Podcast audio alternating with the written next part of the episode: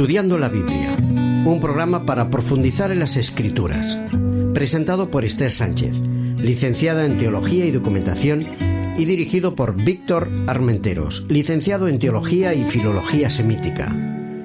Estudiando la Biblia.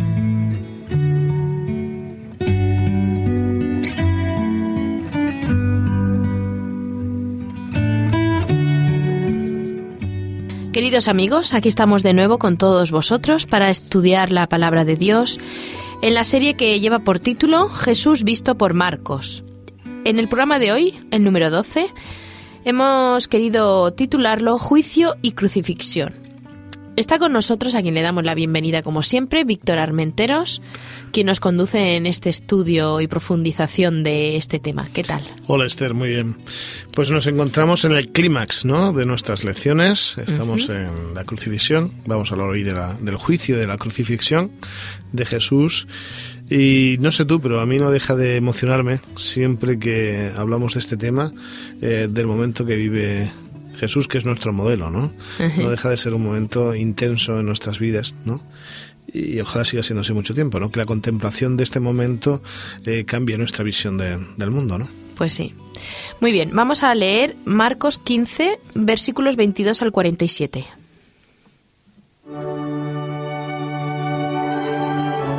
Leyendo la palabra.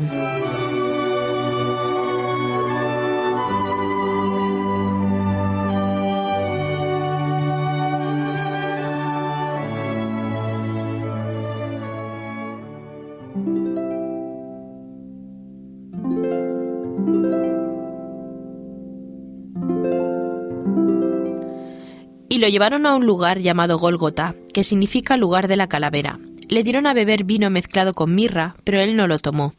Cuando lo crucificaron, repartieron entre sí sus vestidos, echando suerte sobre ellos para ver qué se llevaría cada uno.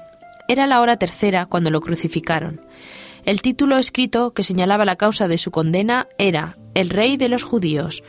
Crucificaron también con él a dos ladrones, uno a su derecha y el otro a su izquierda. Así se cumplió la escritura que dice, y fue contado con los pecadores. Los que pasaban lo insultaban meneando la cabeza, diciendo, Bah, tú que derribas el templo de Dios y en tres días lo reedificarías, sálvate a ti mismo y desciende de la cruz. De esta manera también los principales sacerdotes, burlándose, se decían unos a otros con los escribas, A otro salvó, pero a sí mismo no puede salvarse. El Cristo, Rey de Israel, que descienda ahora de la cruz para que le veamos y creamos. También los que estaban crucificados con él lo insultaban. Cuando vino la hora sexta, hubo tinieblas sobre toda la tierra hasta la hora novena. Y a la hora novena Jesús clamó a gran voz diciendo, Eloí, Eloí, lama sabactaní, que significa, Dios mío, Dios mío, ¿por qué me has desamparado? Algunos de los que estaban allí decían al, al oírlo, Mirad, llama a Elías. Corrió uno y empapando una esponja en vinagre, la puso en una caña y le dio a beber, diciendo, Dejad, veamos si viene Elías a bajarlo. Pero Jesús, lanzando un fuerte grito, expiró. Entonces el velo del templo se rasgó en dos de arriba abajo, y el centurión que estaba frente a él, viendo que después del clamar había expirado así, dijo, Verdaderamente este hombre era el Hijo de Dios. También había algunas mujeres mirando de lejos, entre las cuales estaban María Magdalena, María la madre de Jacobo el menor y de José, y Salomé, quienes cuando él estaba en Galilea lo seguían y lo servían, y otras muchas que habían subido con él a Jerusalén. Cuando llegó la noche, porque era la preparación, es decir, la víspera del sábado, José de Animatea, miembro noble del concilio que también esperaba el reino de Dios, vino y entró osadamente a Pilato y le pidió el cuerpo de Jesús. Pilato se sorprendió de que ya hubiera muerto, y llamando al centurión le preguntó si ya estaba muerto. Informado por el centurión, dio el cuerpo a José, el cual compró una sábana y bajándolo, lo envolvió en la sábana, lo puso en un sepulcro que estaba cavado en una peña e hizo rodar una piedra a la entrada del sepulcro. María Magdalena y María, madre de José, miraban donde lo ponían.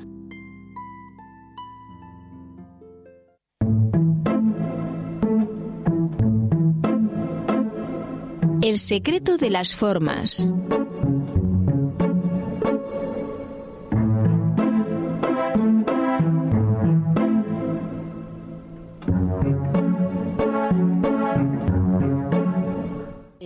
Víctor, eh, lo que nos explica un poco en el capítulo 15 acerca del juicio y todo lo que pasó con Jesús, eh, parece que tiene algo oscuro. Realmente, según la jurisprudencia, tanto romana como judía, eh, ¿estaban en lo correcto? ¿El proceso que se siguió era el correcto o, o cometieron fallos o lo hicieron a escondidas o...?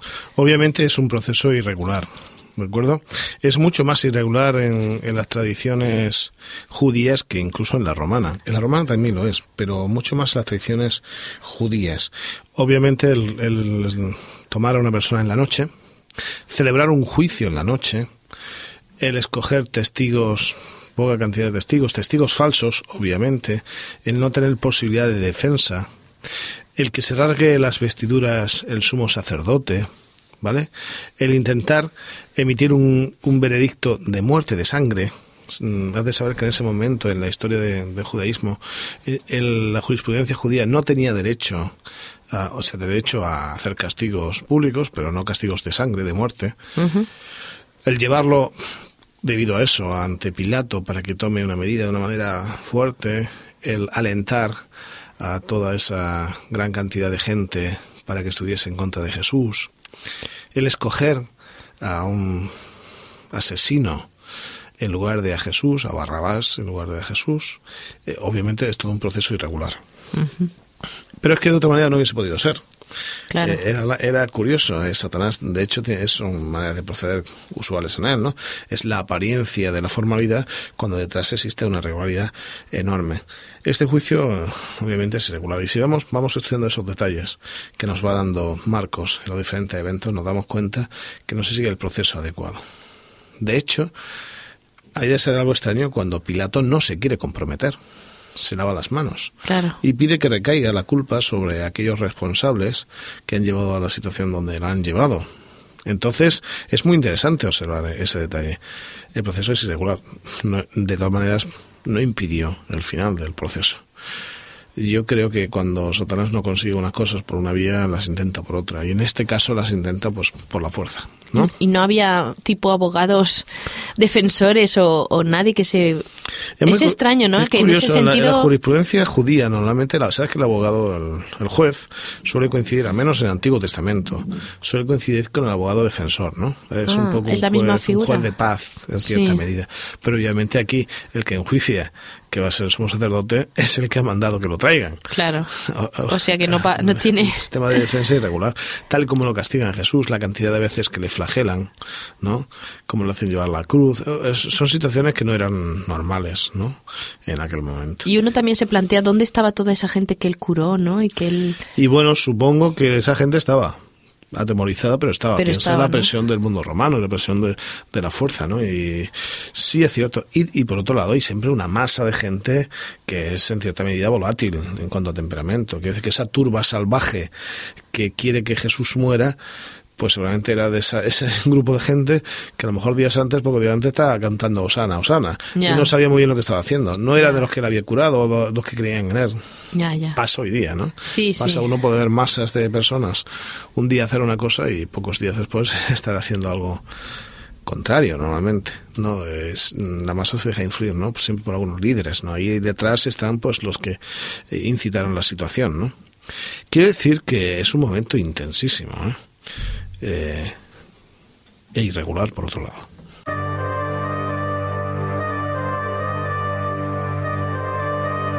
El espíritu de la letra.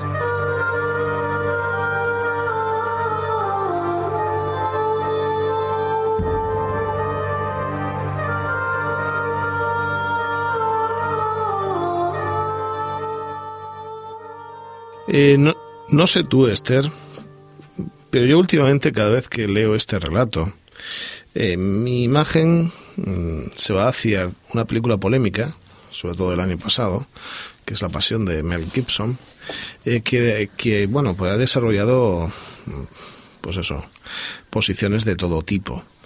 Eh, ¿Cuál es tu impresión sobre la película? ¿Qué te parecía? Pues, hombre, eh, se le ha criticado mucho porque quizás se recrea muy, demasiado ¿no? en las escenas de dolor. Pero me ha llamado la atención porque es bastante, creo que es bastante fiel ¿no? al original, a lo que se Obviamente hay escenas que pueden ser cuestionadas, ¿no? Escenas de la Vía, de la vía Crucis, algún momento así. A mí, me- a mí como lingüista me encanta, por un lado. Me resulta mm, tristísima de ver, porque es dolorosa. Uno no puede verlo sin sentirse tocado, ¿no? En sus sentimientos. Pero quiero decir también una cosa. Eh, yo creo que hemos dulcificado la cruz, el cristianismo. Hablamos de la cruz, la gente lleva cruces colgadas, hay cruces en, en algunas iglesias. Hemos dulcificado el proceso de la cruz. La cruz era una tortura. Y una tortura mm, con saña cuando hace en relación a Jesús. O sea, no creo que sea una película para ver todos los días, pero sí que marca un poco un referente a la hora de pensar en lo que padeció Cristo por, por nosotros, ¿no? Creo que eso es lo que más choca cuando ves la película, ¿no? Que no te imaginas que va a ser tan cruel por lo que tú dices muy bien, porque cuando pensamos pensamos en lo romántico que es que alguien muera por nosotros, ¿no? Y ¿no? y lo maravilloso de la resurrección. Pero no nos damos cuenta de esos momentos previos que realmente debía ser como se reflejan, ¿no? Con esa crudeza. Quizá Claro. incluso eran peor. Creo que el mayor sufrimiento de Jesús, por otro lado, fue un sufrimiento de cargar nuestros pecados, la separación del Padre, ¿no? Mm, Que como veíamos en otras semanas, cuando comentábamos, pues para él era muy importante esa comunicación con el Padre. Pero eso no quita que el sufrimiento es muy intenso. Que hubiese también un sufrimiento físico, ¿no? Claro, Eh, exactamente igual como se ha hecho, no lo sabemos. Ya. ¿Vale? Tenemos solo los relatos, es la imagen de una persona, quizá un toque un tanto en ocasiones medieval, me da la sensación, Claro. un poco medieval, un poco llegar al concepto del sacrificio por obras como modelo. No creo que sea esa, eso de- mm, fuese lo que el relato no indica, pero que es un momento intenso de padecimiento, sí que lo es. Y luego pierde la oportunidad de hablar de la resurrección, que es más para nosotros como cristianos es lo importante, que Cristo muere, pero Cristo resucita, con lo cual nos da una esperanza, ¿no? Entonces se corta ahí, justo en la cruz y, y- De todas maneras, ya que estamos hablando de esto, ¿no te ha llamado la atención que de nuevo vuelve a aparecer una palabra en original en el relato? Pues mira, eso te El- quería- Eloí, Eloí, Sí. lama sabactani. Ahora te iba a mencionar eso, porque otra vez nos encontramos con parte de terminología original, ¿no? Con Eh, arameo, original. arameo en este caso, ¿no? Eh, fíjate la escena, y es para a mí se me puede la piel de, de gallina, ¿no? El vello de punta cuando pienso en esto. Eh, en realidad lo que más le duele a Jesús es separarse de su padre. Mm. Y es tan intensa la frase cuando la dice, tú imagínate la escena colgado en esa cruz, mm, desfigurado, como va a decir Isaías 53, la gente pasando a su lado, burlándose de él, solo, sabiendo que la gente lo hace porque no entiende lo que está haciendo, y perdonándoles incluso, que eso es algo impresionante. Y en un momento se siente muy solo, los pecados de todos nosotros están sobre él. Está siendo el cordero de la simbología. Y dice, Eloí, Eloí, lama sabactani. O sea, Dios mío, Dios mío, mi Señor, mi Señor, ¿por qué me has abandonado? Eh, se encuentra solo. Yo creo que ese es el mayor dolor, fíjate, del, del momento del texto. Y es tanto así que los autores, los evangelistas, lo recogen en la lengua original porque supongo que cuando lo escribían se emocionaban. O sea, le dejamos solo a nuestro maestro. Y él se sentía solo, no estaba arropado y sufrió solo, ¿no? Tuvo que ser una- un, un momento tristísimo, ¿no? De, de la vida. No sé cómo lo ves. Sí, sí, no, la verdad es que es impresionante. Además, debía sentir como que re- si realmente servía para algo lo que estaba haciendo, ¿no? Él sabía que sí, pero en ese momento de abandono creo que tiene que ser una amargura, ¿no? La que sentía con, con cierta duda, ¿no? Sobre... Claro, pero piensa una cosa, esa cruz, como va a decir muy bien Pablo, ha alzado, ha hecho que se levante la humanidad. Ya. Gracias a ese sacrificio, al no hacer su voluntad, no hacer lo que le gusta, sino lo que le gusta a, a- A a Dios. Dios, todos somos salvos. Sí. ¿eh? Y esa cruz, pues usando un poco el, el ejemplo de Arquímedes, ¿no? Recuerdas que Arquímedes decía, Sí. dame un punto de apoyo y moveré el mundo, ¿no? Cuando hablaba de las palancas. Y yo creo que el punto de apoyo Es la que cruz. mueve el mundo es la cruz, ¿no? Sí. La cruz eh, triste, fuerte, intensa, pero por otro lado compensada por un amor que desborda por todos lados, ¿no? Que nos hace sentir a, a Dios ahí al lado, abrazándonos, ¿no? Eh, diciendo aquí estoy para solventar el problema que se ha creado, ¿no? Claro. Es injusto lo que está pasando, que un inocente muera, pero es que esta injusticia se hace porque os quiero, ¿no? Porque os amo a vosotros. Me parece de una plenitud impresionante, ¿no?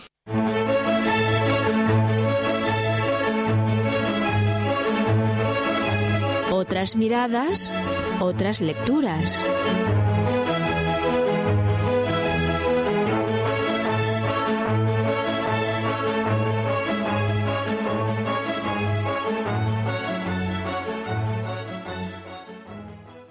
El título del libro que os aconsejo para esta semana es Ungido para la vida es una exégesis narrativa que se hace del libro de Marcos y se compara con el libro de Juan. La autora es Mercedes Navarro, que es profesora de la Universidad Pontificia de Salamanca.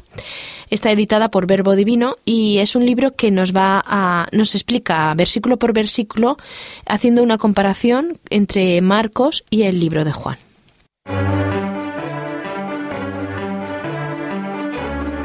A viva voz.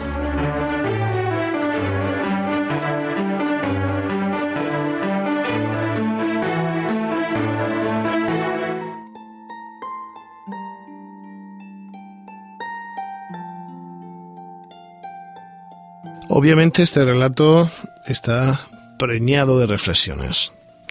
Podemos estar horas y horas hablando de las diferentes actualizaciones que podríamos hacer del texto ante el que nos encontramos.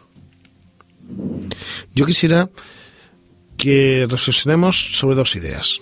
Obviamente no vamos a agotar eh, la multitud de, de detalles que tiene el texto. La primera eh, consiste en que hagamos un ejercicio de visualización. Sabéis, usualmente nosotros vemos la crucifixión en tercera persona, desde fuera, viendo a Jesús con los ojos de los demás, con los ojos del narrador, o con los ojos de las mujeres que están en la cruz, o con los ojos de el sumo sacerdote, con los ojos de sus discípulos en la lejanía, con los ojos de Juan cerca y llorando al lado de la madre de Jesús. Pero yo os propongo que veamos estos momentos con los ojos de Jesús mismo. ¿Os habéis parado alguna vez a pensar en estas escenas? ¿Lo que veía su mirada?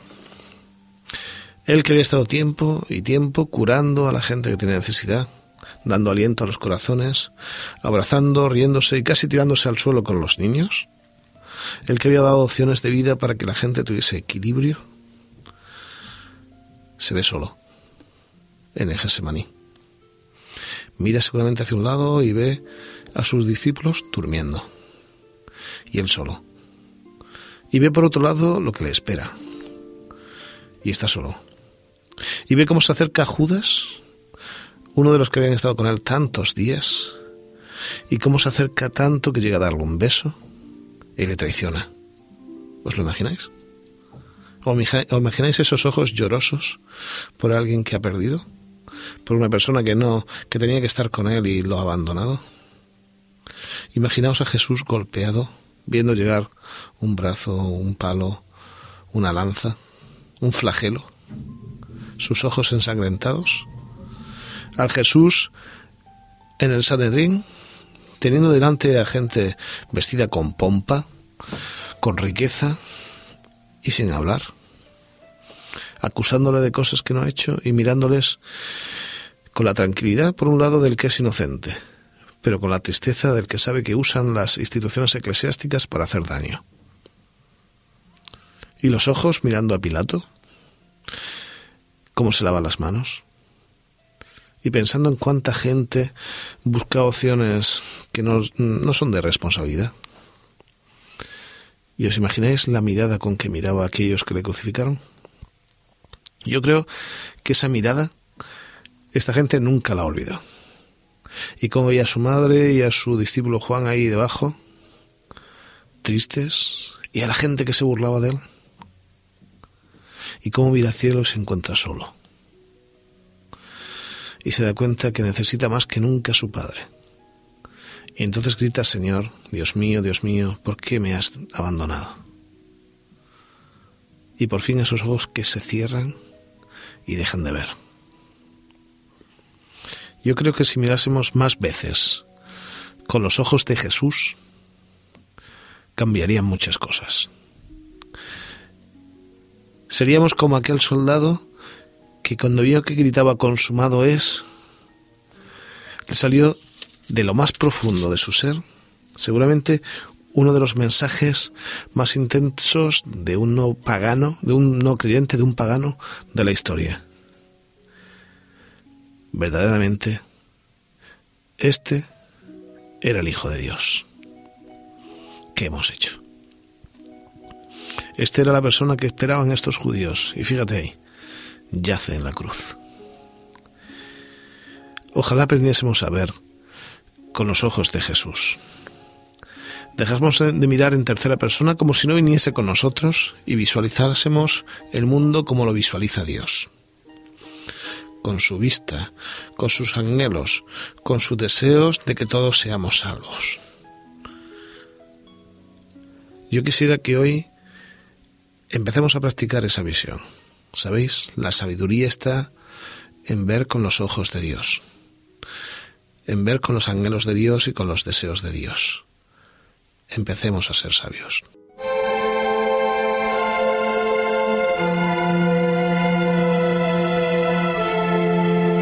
De todo corazón.